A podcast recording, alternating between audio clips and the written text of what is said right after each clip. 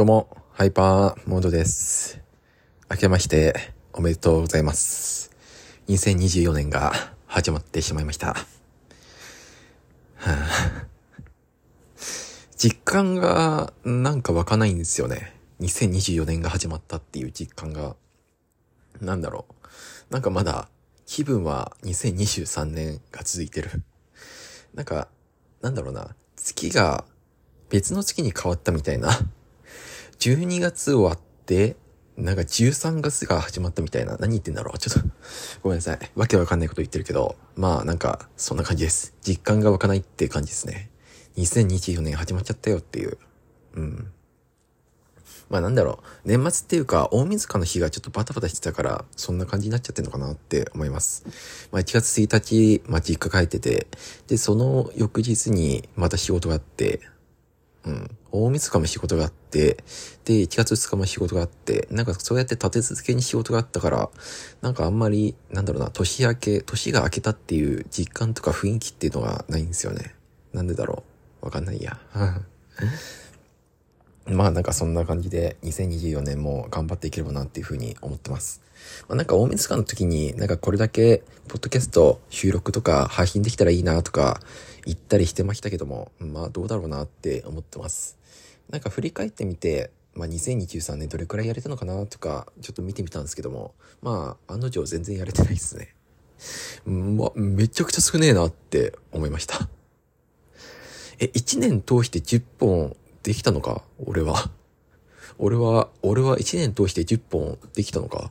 なんか、そういう疑問がありますね。うん。まあそんなこともさておき。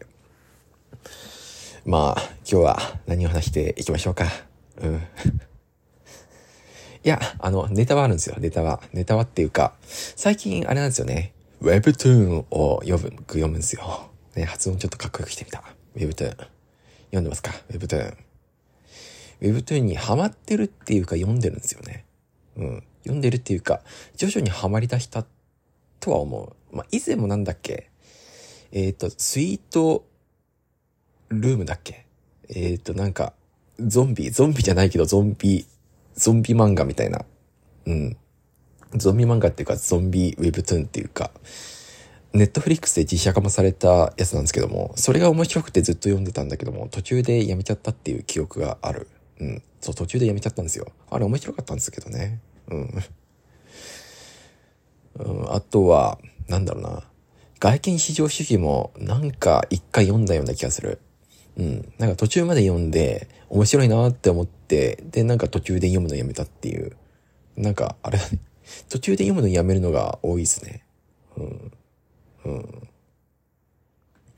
で、まあ、なんか今回は何を話したいかっていうと、まあ、Webtoon と言ったらなんかすごいもう大注目っていうか、もうこれだっていう作品があるんですよ。まあ、それが俺レベっていう、俺だけレベルアップしている件、してる件している件まあ、なんかそういう Webtoon があるんですけども、まあ、それを最近読んでるんですよ。まあ、花火のタイトル通り、なんだろうな。まあ、俺すげえ系みたいな。すげえ系なんて言うんだっけ？まあ、とりあえず、もう主人公がめちゃくちゃ強くてかっこよくて、もうどんどん強くなって、もうすごい強い敵が出てきてるけど、もうワンパンで一発だぜ、みたいな、なんかそういうやつ、そういうジャンル？なのかなって読んだんですよ。まあ実際その通りなのかもしれないけど、まあ、そういう漫画っていうか、そういうジャンルっていうか、なんかそういうのってさ、なんか、あれじゃん。まあ、あんま言い方ちょっと直接的で言うのがあれなんですけども、ダサっていう雰囲気があるじゃん。ダサっていう雰囲気っていうか、なんかちょっとバカにされやすいっていう雰囲気があると思う。うん。なんかこういうジャンルって、いつから始まったんだっけ？確かネット小説の始まりから出てましたよね。ライトノベルっていうか、えー、っと、あれだ、あの、なんだっけ？なんだっけ？あの、有名な日本の小説サイトあるじゃないですか。なんだっけな。忘れちゃった、ちょっと。あの、なんか結構すごい、すごい有名なライトノベルが続々現れる。小説家になろうだ。なろう系だ。小説家になろうでよく誕生して、まあそれが盛り上がる人気のタイトル。うん。うん。なんかそこから生まれたジャンルの派生系みたいな、なんかそんな感じに捉えてるんですよ。うん。韓国でもそういうの人気なんだなって。俺だけレベルアップしてる件って、確か韓国の小説から、からそれを Webtoon にしたっていうもんなんですよね。なんか Webtoon ってそういう潮流っていうか、そういうのが主流らしいんですよ。ふむ まあだから、僕が読んでいる Webtoon ももしかすると、原作が小説で、その小説から Webtoon になってるっていう、その Webtoon からさらに、なんかメディアミックスされて、アニメ化だったり、実写化されたり、ゲーム化されたりっていう風な感じなんですかね。えー、へい、すげえ時代だよ。もう全く。まあそんな感じでございます。はい。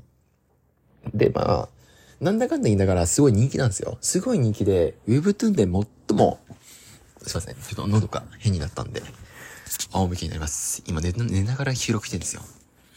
まあ、その Webtoon の中で最も注目されていて、最も国内の売り上げがめちゃくちゃすごいっていう、もうとんでもねえ額になってるっていう。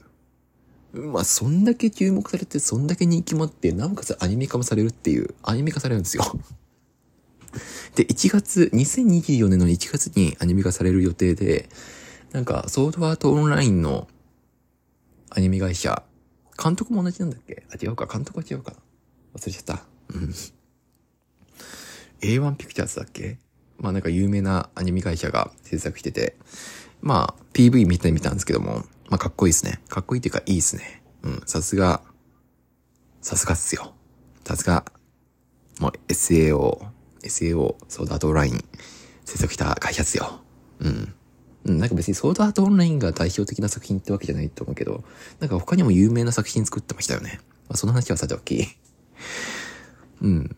まあなんかそれだけ注目されている、それだけもう日本から、いや世界からもうすごい注目されている作品、一体どんなもんなんだ？これはもう一回読んでみなきゃねって思ったんですよ。まあツイッターとかでなんかちょっと、揶揄される、揶揄されるっていうか、なんか、なんかあんまりいい、いい、読んだことがない人たちにとっては、なんかネタにされやすいものですけども、実際読んでみたらどうなんだろうっていう感じで読んでみたんですね。うん。まあ、ぶっちゃけた話、最初は、まあ、確かに引き込まれるところはあるけれども、すごい引き込まれるかって言われるとそうでもなかった。うん。まあ、なんか、あれじゃん。えっ、と、鬼滅の刃とか、チェーンソーマとか、呪術改正見ている僕らの世代から読んでみると、なんか確かに、まあ、すごい、すごい印象的には残るし、引き込まれる要素っていうのはあるっちゃあるけども、めちゃくちゃ引き込まれるかって言われると、特段そういうわけでもなかった。最初ね、最初は。うん。ただ読み進めていくうちに、まあこいつがこれからどんどんレベルアップして、もうめちゃくちゃ強くなっていくんだろうなって思ってたんですよ。高をくくっていたんですけども、いざ読み始めてみると、なんかそういうわけでもないなっていう。もうなんかもうめちゃくちゃもう、ありとあらゆるスキルを身につけられてて、もうどんなやつでもワンパンで倒せるくらいの能力を手に入れて、もう、もう、どんな強い敵でも楽勝でしょうみたいな感じになっていくのかなと思ったけども、なんか別にそういうわけではない。彼に与えられた、まあ彼っていうのはこの主人公、俺だけレベルアップしてる剣の主人公に与えられる、与えられたものっていうのは、あくまで成長する機会が与えられただけであって、なんかそれで成長するかどうかっていうのは彼次第なんですよ。彼の努力次第。彼がいかに挑戦して、その過程で克服して、で、それをどんどん積み重ねられるかっていう勇気とか覚悟とかそういうものをが試されてようやくレベルアップして、その幾度となく挑戦した結果が、やがてもうめちゃくちゃ強くなるっていうところがいいなって思った。まあまだ全然すごい読んでるってわけじゃないけど、なんか、あ、いいなって思ったんですよ。それはすごい、すごいいいなって思った。なんか、言い方ちょっとあれだけど、ちょっとそこら辺はジャンプっぽいなって思った。修行して強くなるみたいな。やっぱそういうところに惹かれちゃうんですよね。僕ら世代って。僕ら世代っていうか、まあ、ジャンプ読んでる人たちなら、まあ、理解はできるっていうか、わかると思う。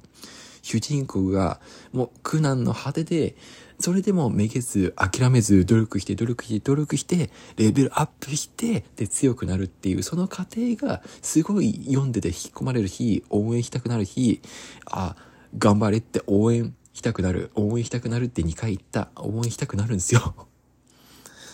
で、これだけうん頑張って、頑張ってレベルアップして強くなって強くなったお前の力、その力見せてみろよって思いたくなるんですよ。そういうやつ。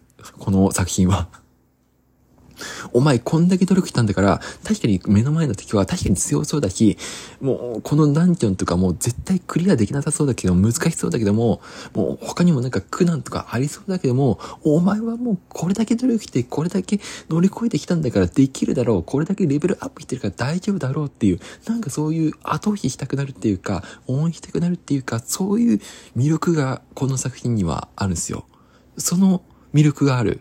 この作品には。この作品にはっていうか、この主人公にはその魅力があるんですよ。そういう作品です。はい。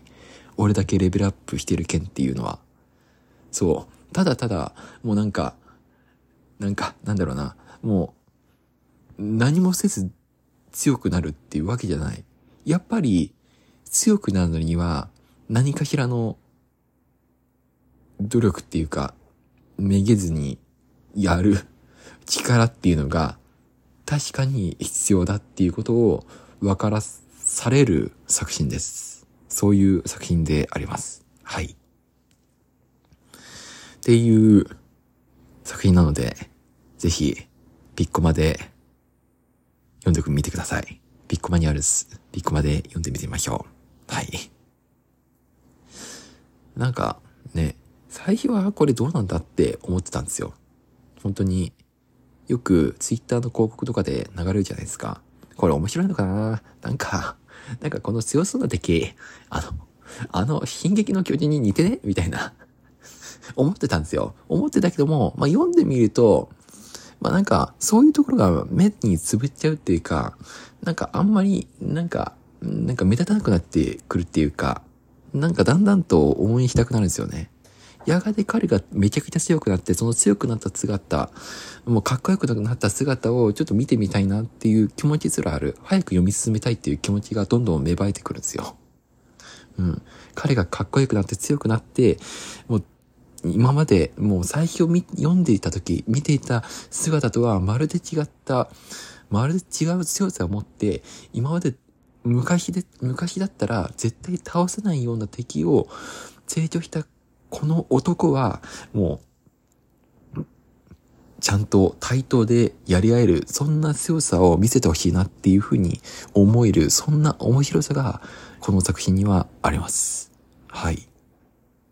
すごいめちゃくちゃ熱烈に語ったけど、ぜひね、ちょっと読んでみていただきたいっていうのと、あと実、実写化じゃね、アニメ化されます。アニメ化されるので、まあ、アニメもちょっと見てみたいなっていう気持ちはあります。Webtoon のアニメって結構やってるよね。なんだっけ前は神の塔っていうのがアニメ化されていたような気がする。なんか他にもアニメ化されてましたよね。うん。で、あとは、なんだろっけあ、ゲーム化もされるらしいっす。すごいですね、ゲーム化。あ、PV 見たんですよ、ゲーム化の PV。かっこいいですね、やっぱり。なんだっけネットマーブルだっけ韓国のゲーム会社が作ってるそうですね。気になりますね。はい。